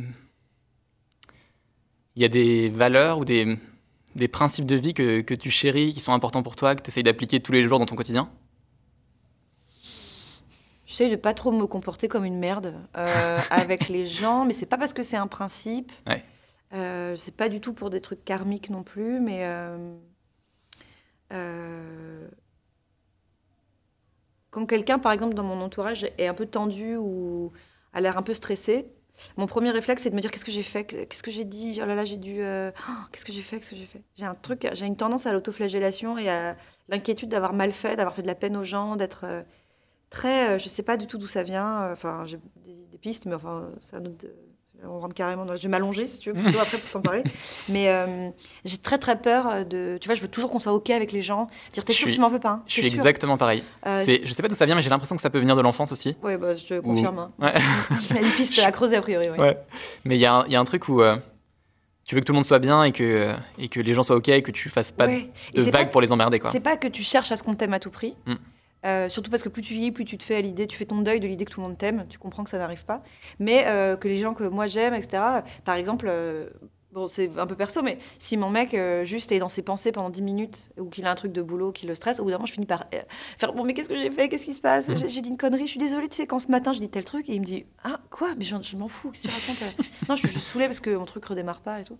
Et moi, je me dis toujours Putain, qu'est-ce que j'ai fait Ou par exemple, si ça fait très longtemps que j'ai pas de nouvelles de copains, Mm. j'envoie un message tout d'un coup pour dire Voilà, c'est juste pour te dire bah, Tout va bien, je pense à toi. Parce que je me dis Est-ce que ce silence ne veut pas dire qu'en fait, cette personne m'en veut? J'ai un peu ce truc-là, quoi. Ouais, Donc en fait, ça m'oblige euh, mécaniquement à tout le temps, très moyen terme comme ça, euh, essayer d'être sûr que tout le monde est content. Quoi. Ou par exemple, euh, tu vois, je reçois vachement de lettres de lecteurs et de, de lectrices, mais petits, des enfants, Ouais, des jolis dessins. des lettres papier. Je leur réponds à tous un par un à chaque Non, mais fois. j'ai vu l'autre jour sur Instagram le moment où t'as as dit Ah, j'ai pas l'adresse de cette petite fille qui m'a écrit, si quelqu'un la connaît. C'est que- génial. Mais parce que sinon, la vision, comme en plus j'ai une imagination très visuelle, j'imagine cet enfant qui le soir quand il rentre de l'école dit à sa mère toujours pas de lettre de Pénélope qui regarde ses chaussures comme ça. Et j'ai mal au ventre tout d'un coup je me dis il faut que je réponde tout de suite à cet enfant. C'est horrible. Mais c'est ouais, mais c'est adorable aussi parce que ce truc-là, et non tu sais pourquoi? Parce que c'est pas du tout de l'altruisme. C'est pas du tout euh, Ouais. allez tiens mon petit c'est moi qui me dis. Je pourrais pas vivre avec ça tout le temps en me disant sinon même quand je suis en train de rien faire de broder par exemple Mhm. et ben j'ai mon petit coach invisible sur l'épaule qui fait et cet enfant on lui répond pas finalement.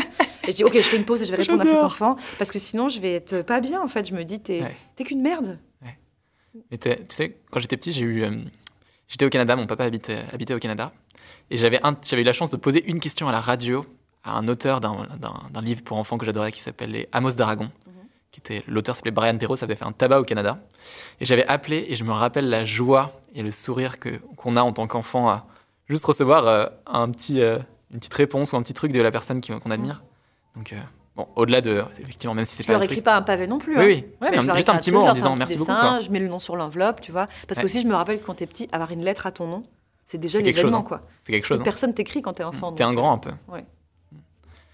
Il y a un truc euh, que j'aime bien aborder aussi euh, en fin de en fin d'interview parce que je trouve qu'on n'en parle pas assez et que tu vois naturellement en tant que créateur, on a souvent tendance à mettre un peu une façade, mais en fait on passe aussi par plein de moments de, de grosses galères.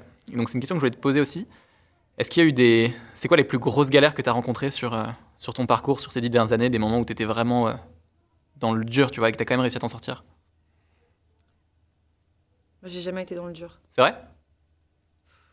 Ce serait vraiment dégueulasse de dire que j'ai été dans le dur. Ok. Franchement. C'est un métier tellement de galères, de vraies galères. Et moi, j'ai tellement un- un- la chance d'avoir un parcours vraiment atypique, quoi. Je, Ouais. peux, je peux pas du tout euh, dire que j'ai des galères. Ok, trop bien. C'est cool, c'est super honorable de pas te. Tu vois, il Ouais. enfin, il y a des gens qui s'apitoient en mode oui. euh, Ouais. euh, non, mais au-delà de l'aspect problème de riche, genre, euh, j'arrive pas à trouver le temps d'écrire parce que j'ai trop Mm. d'interviews, tu vois. Mm. Au-delà de ça, euh, et personnellement, parce que j'ai pas de souffrance de la création. Je connais des gens que ça met dans des états vraiment de grande souffrance de créer. Ouais. Par exemple, qui, qui n'arrivent à faire des choses bien que quand ils vont mal, tu vois. Qui ont... Mm. Et moi, c'est hyper indépendant de mon état d'esprit. Euh, j'ai un truc très euh, automatique pour écrire. C'est pas, j'ai pas de souffrance de création. J'ai évidemment pas de difficulté à, à être euh, publiée. Enfin, franchement, je, ce serait, ce serait vraiment à gerber que je commence à faire du, du Zola et expliquer que c'est dur. Et au contraire, est-ce que tu t'alimentes d'une forme de, de bonheur pour, pour créer? Est-ce qu'il y a. Tu vois, j'ai rencontré des gens qui, au contraire, bah, crachaient sur le côté euh, souffrance du créateur. Pas Mhm. cracher, c'est un grand mot, mais en tout cas critiquer ça. Mhm. Ils disaient au contraire, moi, je m'alimente des moments où dans, mon, dans ma vie, dans mon style de vie, j'arrive à être dans un, un bonheur qui me permet ensuite de m'alimenter pour créer. Ouais, euh, moi c'est un peu, un peu indépendant euh, l'un de l'autre, euh, Mhm. mon moral et ce que je fais. En revanche, le travail a vraiment le pouvoir de modifier mon humeur. Euh, quand je suis en train d'écrire un livre, je vais très bien. Ouais. Vraiment. J'ai presque une forme de frénésie. Euh, la vie est une fête. Je suis complètement survoltée. euh, ça m'empêche de dormir. euh, j'ai envie de faire que ça. Les gens que je vois, j'ai envie de leur parler que de ce que je suis en train de faire en ce moment. J'ai l'air vraiment d'une vieille folle, quoi. Je suis complètement, euh, complètement illuminée pendant que je travaille. Épuisée aussi, et puis moche, dégueulasse, parce que je reste chez moi, je, je ressemble à rien et tout, mais je suis vraiment illuminée. Et quand ça s'arrête, je fais une dépression. Voilà. Donc, euh, moi, c'est plutôt ça le truc. Et encore une fois, l'avoir remarqué et te dire, d'accord, c'est juste ça, tout va bien. Ça va. T'es pas C'est cyclique. c'est cyclique. Ouais. Mais vraiment, c'est des, des hauts et des bas euh, très très forts. Euh, et en revanche, euh, c'est un petit point biologie, mais euh, quand tu es une femme qui crée, Ouais. euh, vu que ton cycle influe énormément sur ta créativité, sûr. ça il faut le savoir et je, je m'adresse aux personnes qui ont des cycles et qui, le, qui les vivent. Et il faut en parler, hein, c'est trop Il faut important. en parler. euh, il faut quand même. Le jour où on a remarqué qu'il y a une semaine où on est. bah, tout est nul en fait. Euh, on est énervé contre tout, on a envie de pleurer tout le temps. Bon, on la, on la connaît tous euh, cette semaine-là. Euh, on fait aussi de la merde. C'est-à-dire que moi, je trouve que tous mes dessins sont à chier quand je dessine pendant cette semaine-là. Ouais. Toutes mes idées sont nulles. Je relis ce que j'ai fait la veille et je me dis, mais c'est pas possible, c'est c'est nul en fait. Et maintenant, pareil, je me dis, d'accord, mais c'est juste c'est la semaine où tout est nul, pas d'inquiétude. Et à l'inverse, il y a une semaine où tout ce que je fais est génial et où euh, j'adore la vie et je me dis mais tous mes dessins sont sublimes, j'ai mis lignes à la seconde, etc. Et maintenant j'organise aussi mon travail pour ça. C'est que je me dis euh, fort. je vais plutôt essayer bien. de commencer la semaine prochaine. C'est du temps perdu de commencer cette semaine puisque je vais faire des trucs minables, je le sais. Alors que la semaine prochaine, je vais pondre de l'or, quoi, c'est sûr. Hmm. Et, euh, et c'est réel. Et c'est une, une infirmière scolaire qui me l'a dit quand j'étais en troisième. Et je l'ai prise pour une folle. Ouais. Euh, elle m'a dit ah, Tu veux faire quoi plus tard? Ah, d'accord, artiste. Bon, bah, va falloir que tu sois bien attentive à ton cycle alors. Et je m'étais dit Ok, grand-mère feuillage, euh, super. et mais en fait, merci madame, je sais même plus comment elle s'appelle. Tellement quel temps gagné si je m'étais dit C'est normal que tout ce que je fais cette semaine-là Mm. soit pourri. Voilà. C'est normal. Et d'ailleurs, c'est aussi normal que cette semaine-là, tout le monde soit con. Et je trouve que tout le monde me parle mal. Et j'ai envie de pleurer tout le temps. Ce n'est pas la faute du monde, c'est juste comme ça. Ouais. C'est trop important. C'est trop important de le savoir et de le dire. Et tu vois, tu l'as hyper résumé en disant c'est la semaine où tout est nul. Quoi. Il y a Ah une semaine où tout est nul et puis voilà. Tout le monde est Fine, chiant. tu la connais. Et, Et t'as une semaine où t'es t'es la reine de, la, de la ville, tu marches au ralenti dans la rue, t'es sublime, tes cheveux au vent, tout ce que tu dis est drôle, t'es super intelligente et tes dessins cartonnent. Ouais. Euh, voilà, très bien, profitons de cette semaine. Ouais, c'est clair. Et je trouve que tu as. Enfin, je trouve ça bien même de le- de l'assimiler à. Sur un an ou cinq ans ou dix ans, quand tu crées des choses, il faut juste accepter qu'il y ait ces moments cycliques de down et de up et de, de moments où c'est neutre. Et en fait, ça fait partie du truc. Et quand tu es down, moi je, je sais que c'est un truc nouveau pour moi, mais quand je, quand je me sens un peu plus euh, bas, tu vois, en Mhm. termes de morale, maintenant je me dis. Ok, ben c'est la journée où tu es, un peu bas, effectivement, tout, tout paraît négatif, et c'est fine. Tu vas, Ouais. tu vas aller prendre un bouquin et au lieu de passer 4 heures à te buter sur ton projet ce matin, bah, tu vas faire. euh, tu vas prendre la BD, tu vas regarder, tu vas faire une partie de PS4 et puis ce sera très bien et tu Ouais, repartiras c'est- après. C'est un apprentissage hyper long. Long, et hein. je trouve qu'en plus, il, est, il va. Les choses qu'on nous dit en général et avec lesquelles on nous élève vont pas du tout dans ce sens-là. Euh, c'est presque politique Hmm. en fait de dire ça parce que ça veut dire accepter qu'on n'est pas des machines à performance. Mais de ouf, on n'est pas Euh, fait pour un juste euh, Et par exemple, 9 to tu 5 vois, tout le temps. Je sais quoi. pas si tu as remarqué, mais pendant le premier confinement, celui qui était vraiment euh, hardcore, Mm. euh, il y avait une, une obligation morale de mettre ce temps à contribution pour faire quelque chose, euh, alors qu'on était tous euh, tellement vulnérables et tellement. euh, Enfin, c'était vraiment, s'il y a bien un moment dans nos vies où on avait tous le droit de faire comme on peut, Mm. et du moment qu'on arrivait à peu près à aller pas trop mal, euh, c'était déjà super en fait. Mais il y avait euh, une émulation d'impression de se tirer vers le haut qui était fausse, de euh, j'en ai profité pour tous les jours faire un cours de machin et tout. Enfin, quel enfer qu'on s'inflige ça à nous-mêmes et de pas accepter que vraiment on avait le droit de faire, ce qu'on pouvait, qui nous faisait nous sentir pas trop mal, de, parfois rien faire du tout, que c'était ok de pas tu vois, faire du pain et tout ça quoi. Enfin je sais pas, c'était. euh, Ouais. mais, mais moi la première, hein, c'est que je me sentais, je me suis rendu compte que je me sentais encore plus mal et encore plus une merde, juste parce que j'avais euh, commencé des puzzles que je finissais pas. Je me disais mais même ça, t'étais pas capable? Mais en fait, rétrospectivement, évidemment que j'étais pas capable. Quelle angoisse, quelle vie horrible. En plus, c'était le tout début, on était complètement euh, paumés, tu vois. On fait bien ce qu'on peut. Et j'ai l'impression qu'avec le temps, on a quand même tous appris un peu à se détendre avec ce truc-là. Ouais. Et on est beaucoup plus à l'aise maintenant, un an après, ou quasiment un an après, à se dire, euh, tu vois, là, je sais pas quand tu vas diffuser ça, et je sais pas à quelle sauce on va être mangé les semaines qui viennent, mais si jamais ça devait arriver à nouveau, qu'on soit enfermé chez nous, je pense qu'on le prendrait beaucoup plus tranquillement Mais bien et qu'on serait beaucoup moins dans je publie le planning que j'ai prévu pour tous les jours à venir. Hmm. Une heure de méditation et machin. Non, en fait, euh, peut-être que ça va être une journée sous ma couette à, à chialer comme une merde parce que, je- parce que j'ai des angoisses et que j'ai peur de plus jamais sortir d'ici. Et puis Et on, en fait, on était ok. tellement habitués aussi, tu vois, au côté un peu dont tu parlais productiviste, de tous les jours on bosse de telle heure à telle heure, tel tac, tac, tac, tac, t'as ton boulot, c'est tant de temps, etc. Et tu sais, être très cadré, qu'il y a un moment on- face à cette situation, on était totalement désemparés et en mode Ah, mais je suis pas aussi productif. Et en fait, euh, ben, il faut apprendre à dealer avec. Et on était tous un peu genre Ok, ben. Ouais, et puis surtout quand tu, accepte, tu quoi. te définis beaucoup quand même par ce que tu produis Hmm. et par ce que tu fais. Et on clair. était aussi un peu à, à la découverte de cette personne qui ne travaille euh, pas Ouais. ou qui travaille plus comme avant. Waouh, j'ai une heure en moins dans les transports par jour. Ouais, Qu'est-ce que je vais faire? Et puis surtout, euh, qu'est-ce que je vaux, du coup, en fait? Comment Ouais. je me définis dans la mesure où euh, je me caractérise tellement par ce que je fais 10 heures par jour que si je m'organise autrement, ou euh, on a continué à travailler, hein, tu vois, Mm. mais euh, même par rapport à ton vernis social, c'est bête, mais tu vois, te dire, euh, alors, euh, alors moi, je suis quelqu'un qui a besoin de faire mes apéros, qui est machin, que machin. Quand tu dis, bon, bah, en fait, quand je suis complètement à poil, dépouillée de tout et que ma vie, c'est être en jogging tout seul chez moi, je suis qui, du coup? Qu'est-ce qui me définit? En fait, c'est pas vrai, par exemple, tu vois. Moi, je suis hyper attachée à mes amis, comme je te disais, j'ai besoin de les voir beaucoup, etc. J'ai pensé que ce qui allait me mettre dans le, le plus dans une grande détresse pendant ce mois-là, ça allait être de pas pouvoir euh, voir mes copains, etc. Et je m'étais dit, ah, tu vas voir que pour moi, ça va y aller, les apéros WhatsApp et tout ça. Ouais. C'est faux. J'ai appelé personne, j'ai parlé à personne pendant tout ce temps-là, parce que déjà, je ressentais pas le besoin. Alors, giga découverte. Genre, quoi? Moi, la créature sociale, je n'ai besoin de parler à personne? Bah ouais, en fait, je sais pas, je me disais, pour, pour parler de quoi, en fait? Pour dire, ah, ça va, t'as vu, c'est chaud, hein Enfin, en fait, j'avais pas envie. Et puis, quand on s'organisait tant bien que mal, des trucs comme ça, en fait, je me suis rendu compte que j'étais devenue hyper anxieuse socialement parce que je savais pas de quoi parler, que j'avais perdu le truc, que j'étais rouillée, que en fait, je me disais, bah en fait, non, je crois que je suis pas du tout quelqu'un qui a tant Mhm. besoin que ça. J'ai de- besoin d'un peu plus d'introversion et c'est ok. mais en fait, ouais, en fait, je suis complètement sauvage et ça me va très bien. Et d'ailleurs, je pense que ça a fait ça à plein de gens.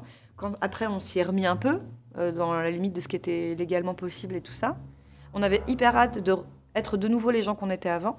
On s'est dit, alors je peux te dire que le jour où on sort d'ici, euh, méga barbecue, j'invite Méga bon. 50 C'est personnes. la fête. Pff, ouais, en fait, euh, c'était, eh, j'ai invité quatre personnes et je sais pas quoi leur dire. Hmm. Et je suis un peu gauche comme ça à dire, eh, oh là là, le confinement, c'était dur. Hein. Hmm. Et en fait, on n'arrive pas parce qu'on a perdu l'habitude et que, et que c'est pas grave. Et tu vois, c'est ça que j'appelle se définir par ce qu'on est socialement. C'est que si jamais tu t'es toujours dit, moi, ce qui me caractérise, c'est que je suis euh, la reine de la déconne, toujours une blague, toujours le mot pour être marrante, et que t'as vu personne pendant deux mois, bah t'es qui? Ouais, tu recherches ton identité à nouveau. et tu découvres euh, que quand tu te dépouilles de toutes ces couches-là, tu arrives à ce que tu étais vraiment et que c'est pas toujours agréable à voir en fait et que c'est assez euh, terrifiant. C'est des trucs que tu fais quand tu. Je crois quand tu fais de la méditation, pas mal. En tout cas, j'avais fait une formation de prof de yoga, bref, et on a fait ça. On a étudié vachement la philosophie de qu'est-ce que tu es une fois que tu te défais de tes couches sociales. Bah, T'as pas tellement envie d'aller regarder. Hein. C'est clair. C'est clair. T'as hum, une dernière question que te poser. l'ambiance avec mon Non, histoire pas de du tout. couches sociales. Je rigole, c'est hyper important ces trucs-là. T'as, hum, Est-ce qu'il y a un, un rêve que tu as envie, un rêve peut-être euh, dont tu parles peu, mais qui te, où tu te dis, ok, j'ai envie d'aller de plus en plus vers ça dans les années à venir euh, en mettre plus dans ma c'est- vie. C'est peindre. Peindre D'accord. C'est pas que c'est un rêve, c'est que j'ai l'impression que c'est un- une force comme, euh, comme la gravité qui m'attire. quoi. C'est que c'est tellement naturel, je penche tellement de plus en plus, de plus en plus, sans résister trop. Ouais. Ça passe par ce qui, ce qui m'intéresse comme art à regarder, à, à creuser, comme conversation à avoir avec des artistes. Que même dans le dessin, ce qui m'intéresse, c'est finalement plutôt les grosses masses de couleurs et le rapport de lumière, et que je me dis, ben, en fait, au bout d'un moment, on va à l'essentiel. C'est génial. Euh, pendant le confinement, justement, dans les moments où euh, on avait nos rêves très à- mis à nu, tu sais, de, Ouais. de rêves fous, je me disais, ah, putain, euh, dès que c'est fini tout ça, je me casse et euh, je vais genre m'acheter une grange et je vais aller peindre dans la forêt. Bon, évidemment, j'avais oublié que bah, je n'ai pas mon permis et que j'arrive pas à quitter Paris, mais en tout cas, euh, Ouais. J'aimais bien ce fantasme-là. Et euh, ça me plairait carrément, quand je serai vieille, euh, et même euh, bien avant, de peindre, en fait. Ça a l'air super, mais c'est très intimidant, je trouve. Hmm. Je sais pas par où prendre le truc. Je, je rêve, euh, je rêve de, dans les prochaines années de créer une maison complètement dans la nature qui serait, que j'appellerais la maison des créateurs pour accueillir plein de gens qui ont envie de créer des choses. Et je t'inviterai pour, peindre, pour peindre. Mais oui, je t'inviterai, on fera une grange et tu la peindras en entier. Très bien. Trop cool. Je te propose qu'on enlève le bandeau. Ah oui, Tu vois, on va être un peu. on va être aveugle. Ça va? Ouais. Est-ce que tu as remarqué? J'avais oublié quelle tête t'as. Oui. On, on se redécouvre. Génial. Ouais, mais je trouve que tu as un truc qui se passe avec la voix aussi. Tu vois, on est plus euh, Ouais. attentif et tout. C'est et- vrai, c'est vrai. Et c'est vrai qu'on se redécouvre. euh. On arrive à la fin de, à la fin de l'épisode. Ok. Il y a une question que je pose qui est assez simpliste. Et ça me stresse un peu parce que tu as dit tout à l'heure, ouais, tout le monde me pose cette question et tout. Mais je la trouve trop importante. Qu'est-ce que ça fait d'être une femme dans la bande dessinée? Non, surtout pas. Surtout pas. Non, la question c'est.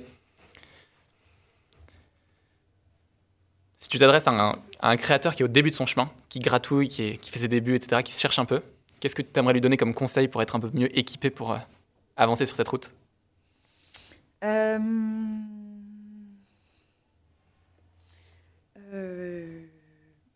t'as- parfois des réponses pas gnangnan à ça? Ouais, en fait, ça peut être gnangnan. Enfin, moi, je, je suis très fine avec le gnangnan. Très très gnangnan moi. hein. On peut être gnangnan et Euh, on peut être fier d'être gnangnan même. Enfin, moi, je. Euh, je, je dirais à cette personne euh, que il y a un bon calcul à faire, c'est de vraiment se demander, plutôt que de se demander dans quoi. Je vais partir du principe que c'est une fille. Voilà. Très Euh, bien. plutôt que de se demander euh, dans quoi elle est, elle est, elle est bonne, Ouais. euh, se demander ce qu'elle aime faire et ce qu'elle arrive à faire euh, 10 heures par jour. Parce que c'est ça en fait, travailler.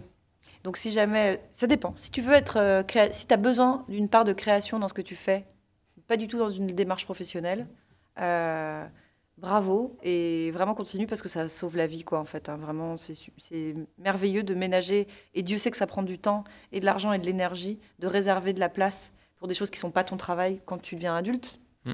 Parce qu'en fait, on bosse et après le soir, on n'a pas envie de faire des trucs, on a envie de regarder une série et dormir. Donc, euh, c'est super de réussir à continuer à garder un espace pour faire des choses qui te plaisent. Mais si jamais c'est dans une logique professionnelle, que tu te dis, en fait, j'adore euh, fabriquer des objets, j'aimerais bien en, tu vois, en vivre, de fabriquer des objets, et ben, hum, ne te dis pas, ouais, mais quels objets pourraient intéresser les gens Qu'est-ce qui, tu vois, comment je pourrais faire un truc où je serais bonne Mais dis-toi, quel objet je serais capable de faire pendant 10 heures par jour et en avoir jamais marre?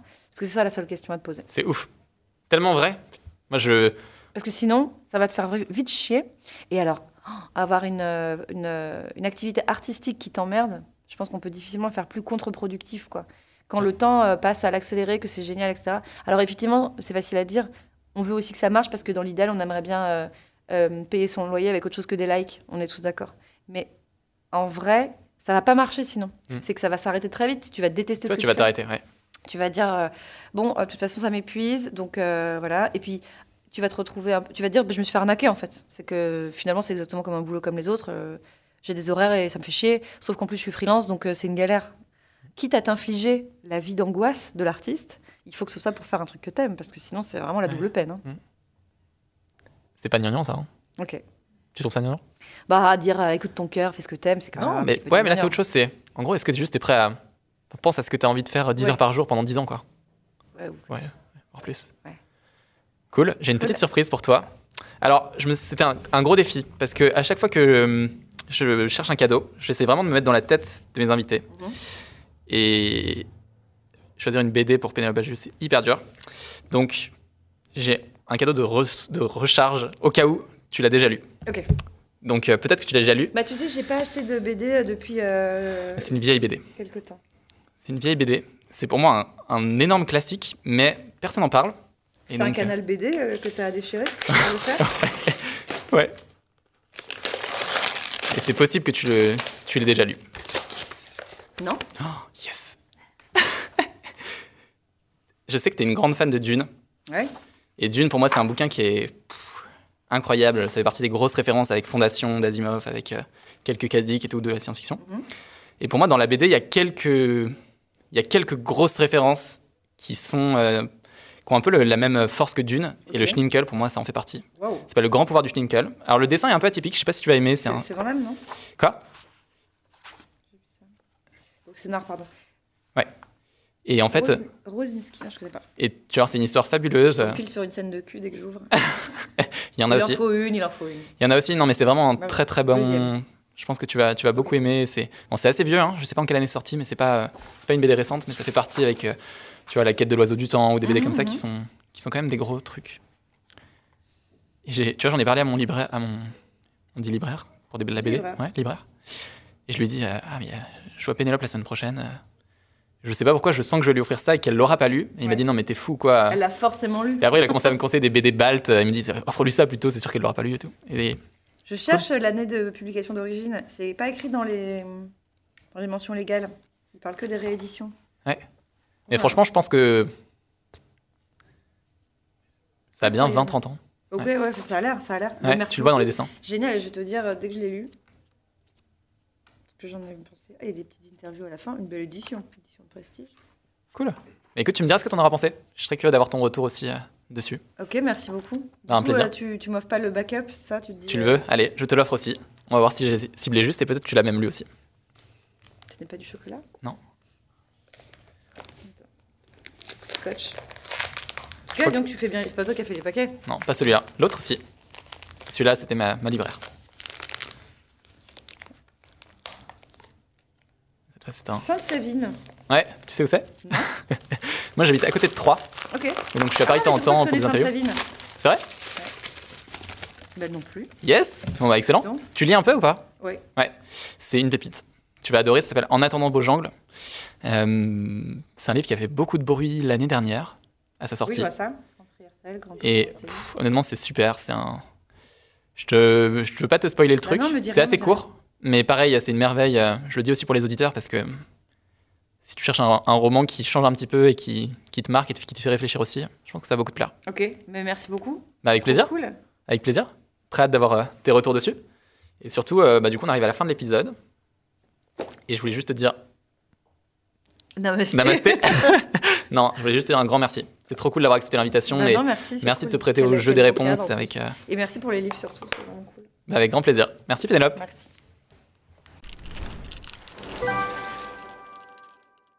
Merci beaucoup d'avoir écouté cet épisode avec Pénélope. J'espère qu'il vous a plu.